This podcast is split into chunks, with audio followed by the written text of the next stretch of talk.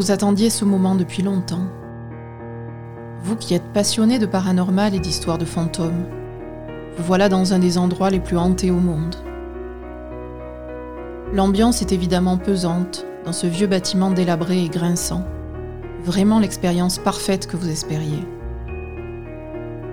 Vous avancez dans un long couloir sombre ponctué de portes de chaque côté, votre lampe de poche à la main et le ventre noué par cette atmosphère effrayante. On raconte tellement de choses incroyables sur cet endroit. Vous finirez forcément par avoir un aperçu de toutes ces légendes, ce qui vous apportera enfin la preuve irréfutable d'une vie après la mort. Une femme habillée de blanc se dessine alors dans l'encadrement d'une porte un peu plus loin, attirant votre regard. Elle fait quelques pas flottants, sans un bruit et sans un regard pour vous, avant de disparaître dans la lumière de votre lampe. Comprenez alors ce qu'est vraiment la peur. Vous réalisez que votre espoir d'apercevoir un fantôme se révèle une expérience bien trop terrifiante à votre goût. Et vous prenez vos jambes à votre cou pour ne plus jamais mettre les pieds dans cet endroit de cauchemar. Bienvenue dans les chroniques de l'étrange.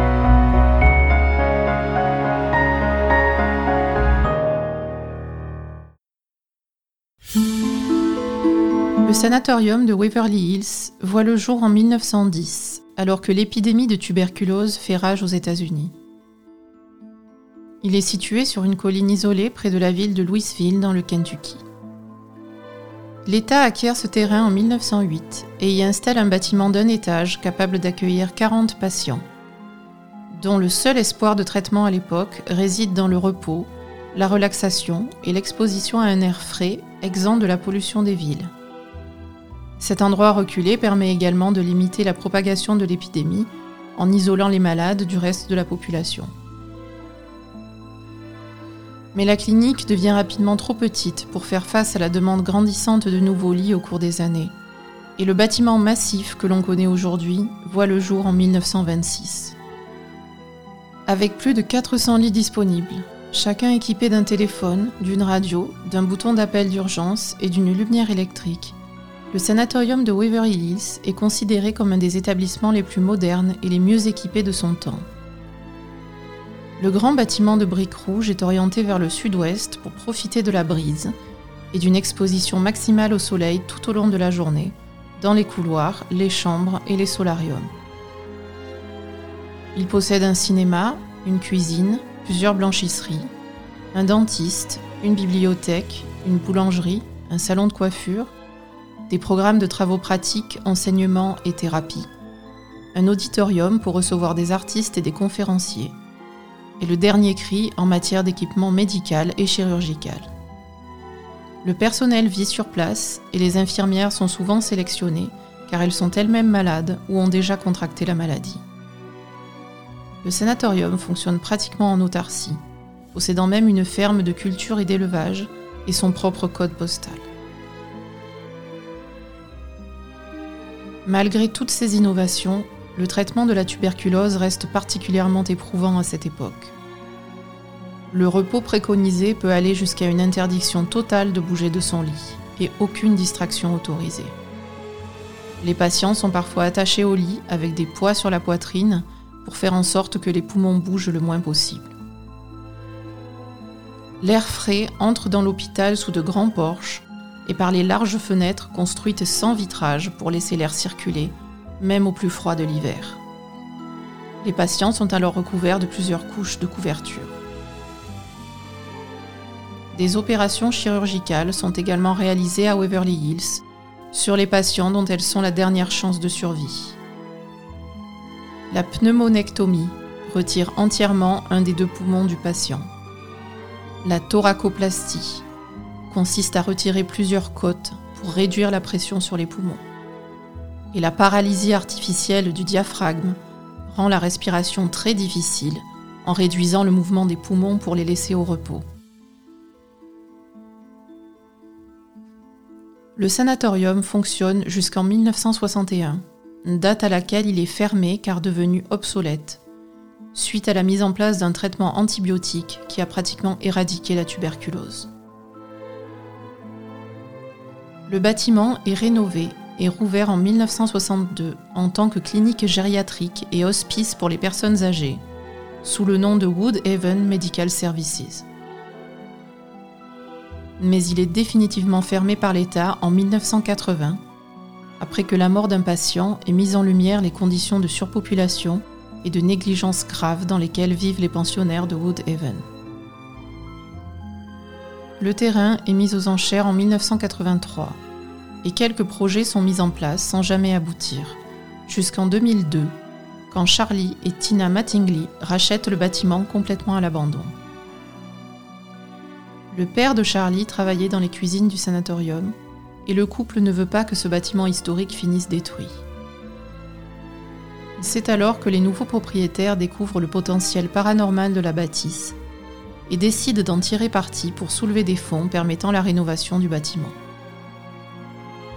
En effet, les quelques 8000 personnes ayant péri dans le sanatorium ne peuvent qu'attirer les amateurs de fantômes. Le couple entreprend alors des travaux pour rendre Waverly Hills sans danger et organise depuis de nombreuses visites et chasses aux fantômes, dont certaines très médiatisées, pour continuer sa levée de fonds. Nous allons maintenant procéder à une présentation plus précise du bâtiment du Waverly Hills Sanatorium et de ses nombreux fantômes. Tout d'abord, partant du rez-de-chaussée pour arriver 150 mètres plus bas au pied de la colline, se trouve un tunnel. D'abord utilisé pour l'acheminement de provisions venues de la ville et comme entrée de service pour les employés, il se transforme en tunnel d'évacuation des cadavres au plus fort de l'épidémie. Les médecins pensent qu'il vaut mieux que les patients ne voient pas ce qui meurt pour ne pas perdre espoir. Et décident donc de faire collecter les corps par les services funéraires en bas de ce tunnel et ainsi les cacher aux yeux des vivants. Cet endroit est maintenant appelé le tunnel de la mort et est régulièrement décrit comme le siège d'intenses activités paranormales par les visiteurs, avec des ombres mouvantes, des bruits de pas et des sons de voix. Il est également connu parmi les enquêteurs pour produire de nombreux EVP, Electronic Voice Phenomena ou phénomène de voix électroniques, qui consiste à entendre des voix désincarnées lors d'enregistrements audio. Au deuxième étage, le fantôme d'un petit garçon nommé Timmy aimerait beaucoup jouer avec des balles.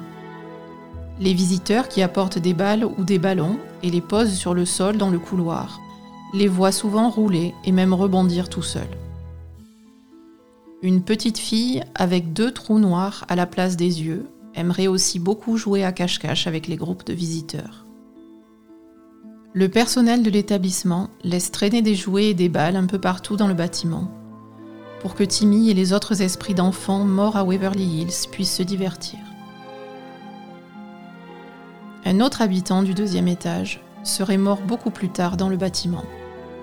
Dans les années 1980, de nombreux SDF et vagabonds squattaient le sanatorium laissé à l'abandon. L'un d'eux a été autorisé à rester avec son chien en échange d'une surveillance des lieux. Mais un jour, il disparaît pour être retrouvé mort ainsi que son chien en bas de la cage d'ascenseur. Personne n'a jamais élucidé sa mort et il arpenterait parfois le couloir en compagnie de son grand chien blanc. Le troisième étage abriterait le repère de deux entités maléfiques. Le Big Black serait une énorme masse noire qui se manifesterait en sortant du sol et en flottant jusqu'au plafond. Elle bloquerait toute lumière par sa noirceur, serait accompagnée d'une odeur de nourriture pourrie et rendrait tout parfaitement silencieux. Les guides de Waverly Hills préviennent les visiteurs que le groupe devra s'éloigner le plus rapidement possible s'ils le croisent parce qu'il peut devenir violent. Le plus terrifiant des habitants du sanatorium est le creeper. Les chambres sombres et isolées des patients en phase terminale seraient régulièrement visitées par cette entité noire aux pattes d'araignée, née de la douleur et du désespoir. Elle grimperait au mur et au plafond pour observer les visiteurs, les faisant se sentir mal, et pourrait même les poursuivre en courant vers eux à la manière très rapide des araignées. La chambre 502, située au quatrième étage, est la plus célèbre du sanatorium D'après la légende, une infirmière s'y serait suicidée en 1928 en se pendant au fil électrique du plafonnier, après avoir été mise enceinte par un médecin de l'hôpital qui n'aurait ensuite pas voulu d'elle ni de l'enfant. Selon certaines versions, elle aurait également été contaminée par la tuberculose. L'apparition d'une femme en uniforme d'infirmière aurait été vue par de nombreux visiteurs, qui auraient ressenti une tristesse intense, et des pleurs seraient régulièrement entendus près de cette chambre. Une autre infirmière se serait également jetée du toit du bâtiment en 1932, et un homme habillé en blanc, considéré comme médecin, a souvent été vu près des salles de traitement. Mis à part ces fantômes identifiés, de nombreux autres phénomènes ont cours à tout endroit du sanatorium. Les portes claquent, des voix hurlent ou vous exhortent à partir, des enfants chantent, des apparitions fantomatiques ou des ombres surgissent près de vous. Des lumières s'allument alors qu'il n'y a plus d'électricité depuis longtemps. On raconte que l'arôme des petits déjeuners est perçu le matin près de la cafétéria, et qu'une vieille femme aux mains et aux pieds enchaînés pleure près de la porte d'entrée. Nous allons maintenant passer à la partie témoignage de ce podcast. Le premier témoin des événements paranormaux à Waverly Hills est Charlie Mattingly, le propriétaire des lieux depuis 2002. Il remarque des zones de décolorations étranges et soudaines sur les murs, ainsi que des ombres qui bougent dans les recoins sombres, des orbes et d'autres anomalies lumineuses. C'est lui qui entre en contact avec des enquêteurs du paranormal et répand les rumeurs de hantise dans le sanatorium. Le documentaire Spooked The Ghosts of Waverly Hills Sanatorium, réalisé lors du tournage du film Death Tunnel en 2004, a favorisé la propagation de la réputation du bâtiment ainsi que la venue de l'équipe de l'émission Ghost Hunters de la chaîne Sci-Fi en mars 2006. Dans leur épisode 14 de la saison 2, les Ghost Hunters, menés par Jason Hawes et Grant Wilson, créateurs de la Transatlantic Paranormal Society, TAPS, sont parvenus à capturer les images les plus impressionnantes enregistrées à ce jour. Dans le corridor du premier étage, ils filment sur leur caméra thermique une silhouette humanoïde mesurant environ 1 mètre traverser le hall de la droite vers la gauche et disparaître à travers un mur. En visionnant attentivement les images, ils distinguent un être de la taille d'un enfant, avec des jambes distinctes et le haut du corps opaque. Les propriétaires, Tina et Charlie Mattingly, affirment eux aussi avoir vu le même être au premier étage et dans d'autres endroits du bâtiment lorsque l'équipe leur montre ces images. Cette preuve sensationnelle attirera des milliers de chasseurs de fantômes sur le site.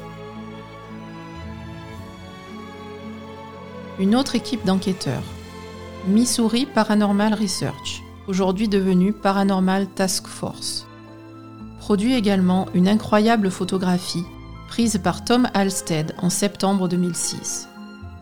C'est l'image que j'ai choisie pour illustrer cet épisode sur les réseaux sociaux. On y voit distinctement la silhouette éthérée d'une jeune fille dans l'encadrement d'une porte. Cette jeune fille ressemble étrangement à un portrait signé de la main d'une certaine Marie Lee, trouvée dans les débris du bâtiment en 2002. L'enquête de la Missouri Paranormal Research se soldera aussi par une autre photographie d'une silhouette noire une vidéo où on voit une porte se fermer toute seule, et l'impression d'avoir entendu des voix et murmures à plusieurs reprises, et d'avoir été touché et même griffé pour un membre du groupe. L'émission Ghost Adventures, présentée par Zach Bagans sur Travel Channel, visite les lieux en octobre 2010 pour l'épisode 4 de la saison 4. Tina Mattingly insiste pour que Zach, connu pour son agressivité, reste courtois et respectueux envers les fantômes de Waverly Hills, en rappelant qu'ils sont de vraies personnes qui ont vécu, souffert et sont mortes ici. De nombreux EVP sont enregistrés lors de ce tournage, dont un très perturbant qui dit à Zach You're not gonna make it, tu ne vas pas t'en sortir. lorsqu'il enquête dans la morgue. Des sons étranges sont entendus par l'équipe, dont quelqu'un qui semble suffoqué. Une caméra qu'il laisse tourner au deuxième étage capture une masse noire dans un des longs couloirs. Elle est de forme humaine et vient vers la caméra avant de changer de direction et de disparaître à travers un mur. En 2011, l'équipe de l'émission Fact or Faked, Paranormal Files, de la chaîne Sci-Fi, est attirée au sanatorium par deux vidéos qu'il diffuse pendant cet épisode 10 de la saison 2. L'une d'elles montre une balle qui bouge au dernier étage. Les enquêteurs mettent alors en place leur expérience pour déterminer s'il y a une explication naturelle à ce phénomène. Ils testent la puissance du vent et le niveau du sol sur cette zone mais ne remarque rien qui puisse expliquer de tels mouvements. Une enquêtrice tente de communiquer avec l'esprit de Timmy, le petit garçon qui est supposé jouer dans le bâtiment, et quitte la zone en lui laissant une balle sur le sol. Quelque temps plus tard, la caméra filme la balle se déplacer vers la porte et rouler toute seule en dehors de la pièce. Les auteurs de la vidéo initiale de la balle qui bouge sur le sol sont la Minneapolis Paranormal Research Society, qui ont visité les lieux en 2009. Un des enquêteurs, Tim Donahue, affirme également avoir vu une ombre de forme humaine traverser une pièce devant lui et se tourner pour le regarder. Un autre enquêteur paranormal, Rick Hinton, qui travaille pour le journal Southside Times, a écrit un article à propos de son passage à Waverly Hills dont voici un extrait où il raconte les différentes expériences étranges qui lui sont arrivées. Mon équipe et moi faisions un passage le long du couloir sombre du premier étage. Je fermais la marche avec une personne à côté de moi que je pensais être mon ami Doug. Du peu que je distinguais dans le noir, il avait en tout cas la même carrure que Doug. Nous avions éteint nos torches pour habituer nos yeux à l'obscurité et nous étions silencieux et attentifs.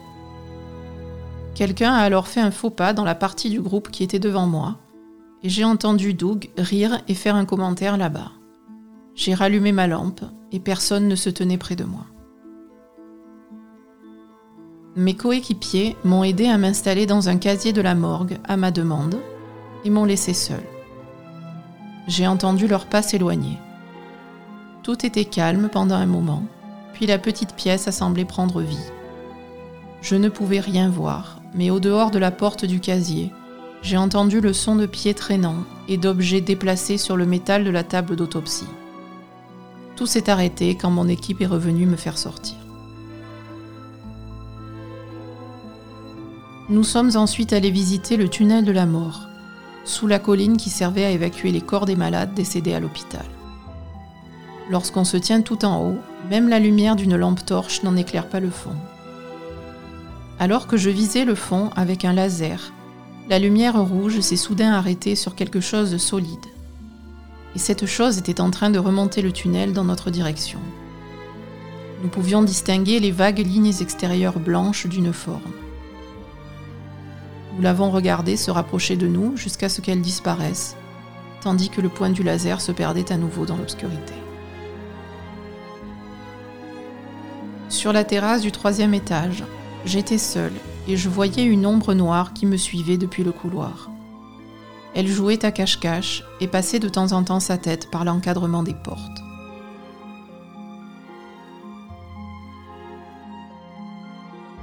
Voici maintenant un extrait d'un article du blog de Troy Taylor, lui aussi chasseur de fantômes, écrivain, podcasteur et créateur de American Hauntings. La première fois que j'ai visité Waverly Hills était en septembre 2002. J'étais en ville pour une convention et un ami qui travaillait avec les propriétaires m'a proposé de venir voir cet endroit dont on entendait beaucoup parler. À ce moment, l'hôpital était ouvert aux visites, mais n'avait pas atteint le niveau de popularité qu'on lui connaît aujourd'hui. Il n'y avait pas encore d'émissions de télé, de livres ou de sites qui y étaient consacrés. C'est par une nuit d'orage que nous sommes arrivés. Il avait plu toute la journée. J'avais hâte de voir l'endroit, peu importe le temps, non pas parce que j'espérais voir un fantôme, mais pour me faire ma propre expérience du lieu. J'avais déjà beaucoup voyagé à travers le pays et visité des centaines de lieux réputés hantés. Je ne m'attendais à rien de plus que ce que j'avais déjà vécu. C'était seulement un vieux bâtiment effrayant avec une histoire fascinante, et j'avais depuis longtemps appris à ne pas trop espérer de ce genre de visite. Après avoir rencontré les propriétaires, nous sommes allés à l'intérieur du bâtiment et avons commencé notre exploration. Le sanatorium était très silencieux, tout ce que nous pouvions entendre était le bruit de nos pas et la pluie qui tombait à travers le toit. Nous avons terminé notre visite par le troisième étage, et j'ai eu la sensation que quelque chose d'étrange était dans l'air lorsque nous y sommes arrivés. Je ne prétends absolument pas avoir des capacités psychiques, mais je sentais que quelque chose à cet endroit était différent. Ce qui n'était jusqu'à présent qu'un vieil immeuble délabré semblait soudain avoir changé. Je ne pouvais pas vraiment mettre des mots sur ce que je ressentais, mais on aurait dit qu'une présence tangible était ici, contrairement aux autres parties du bâtiment.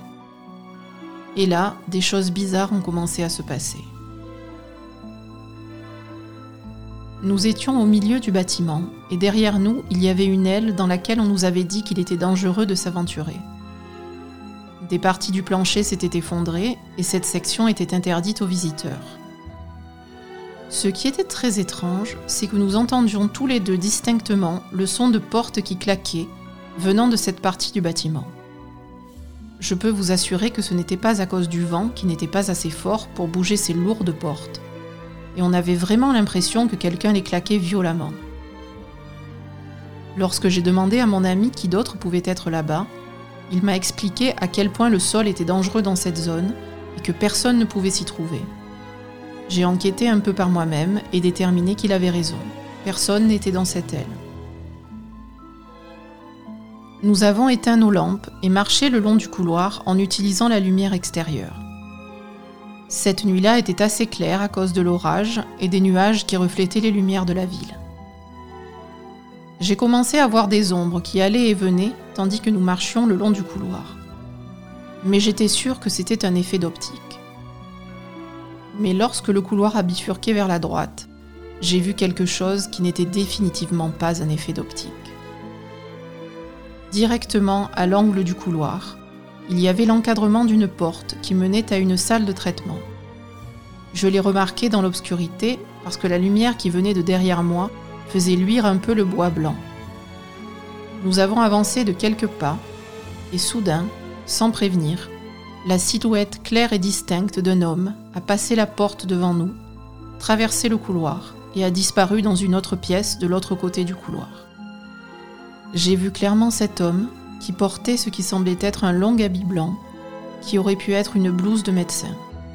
L'apparition n'a duré que quelques secondes, mais je sais ce que j'ai vu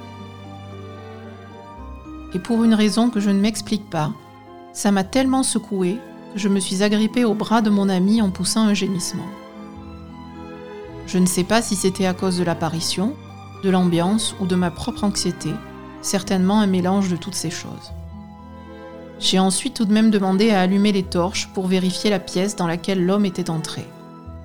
Après ma peur initiale, j'étais convaincue que quelqu'un d'autre était dans la zone avec nous.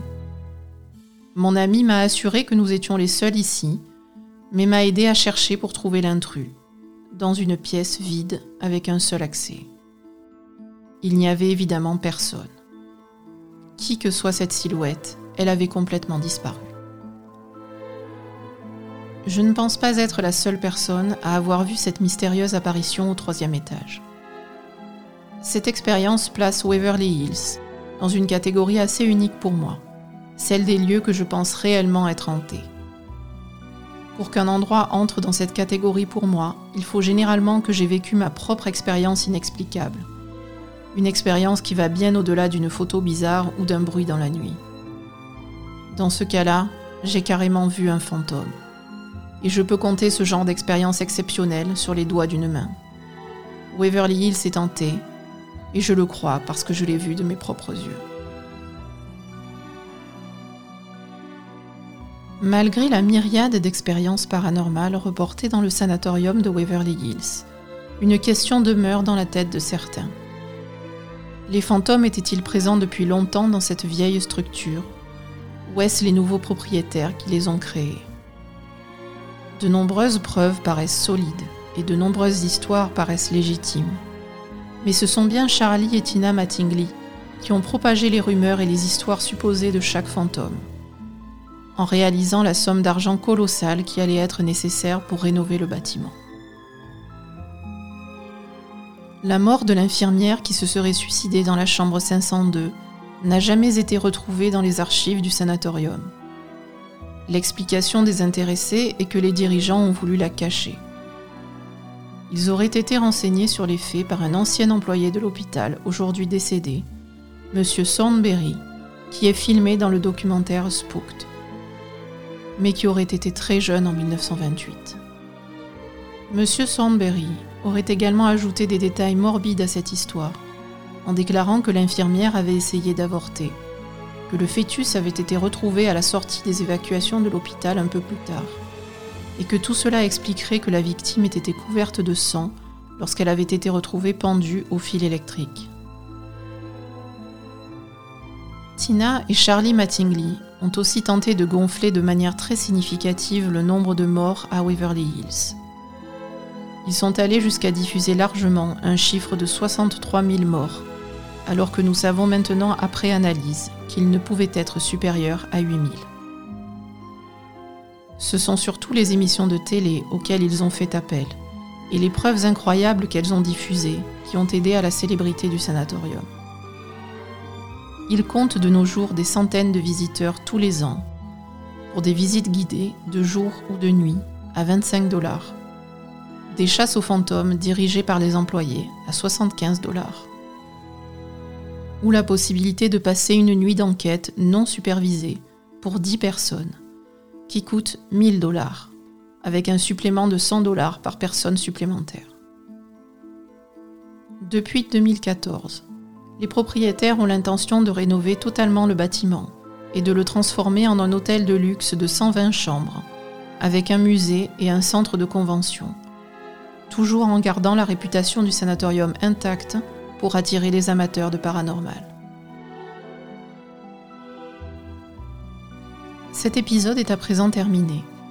Vous trouverez des liens vers des ouvrages, podcasts et sites qui traitent du sanatorium de Waverly Hills sur la page de l'épisode. Je suis Aza. Vous pouvez retrouver ce podcast sur Spotify, Apple Podcast, Overcast ou n'importe quelle autre application de podcast et le suivre sur les réseaux sociaux at Chronetrange, C-H-R-O-N-E-T-R-A-N-G-E-S, sur Twitter, Instagram et Facebook, si vous voulez voir des photos et des vidéos des fantômes de Waverly Hills. Si vous appréciez ce podcast et souhaitez le soutenir, pensez à lui donner une note de 5 étoiles sur votre application de podcast, avec éventuellement un commentaire. Cela permet de lui donner plus de visibilité et de permettre à d'autres personnes de le découvrir. Et surtout, parlez-en autour de vous. Si vous souhaitez partager une expérience étrange qui vous est arrivée, je serai très heureuse d'en parler avec vous de manière anonyme. Vous pouvez me joindre en privé sur les réseaux sociaux ou m'envoyer un mail à l'adresse chronique de l'étrange à gmail.com. J'anime également un podcast jeux vidéo tous les lundis avec mon mari Ben qui s'appelle La Belle et le Gamer et que vous pouvez aussi retrouver sur Spotify ou votre application de podcast préférée et suivre sur les réseaux sociaux, Twitter, Instagram et Facebook, ainsi que sur notre chaîne Twitch sur laquelle nous faisons des streams deux fois par semaine. Si vous aimez les longues lectures entre Heroic Fantasy et Paranormal, vous pouvez également trouver mon roman intitulé La dernière élue en version numérique sur toutes les librairies en ligne, notamment Amazon et Fnac.com. Je vous retrouve dans deux semaines, le jeudi 4 février, pour un nouvel épisode des Chroniques de l'étrange. D'ici là, restez prudents.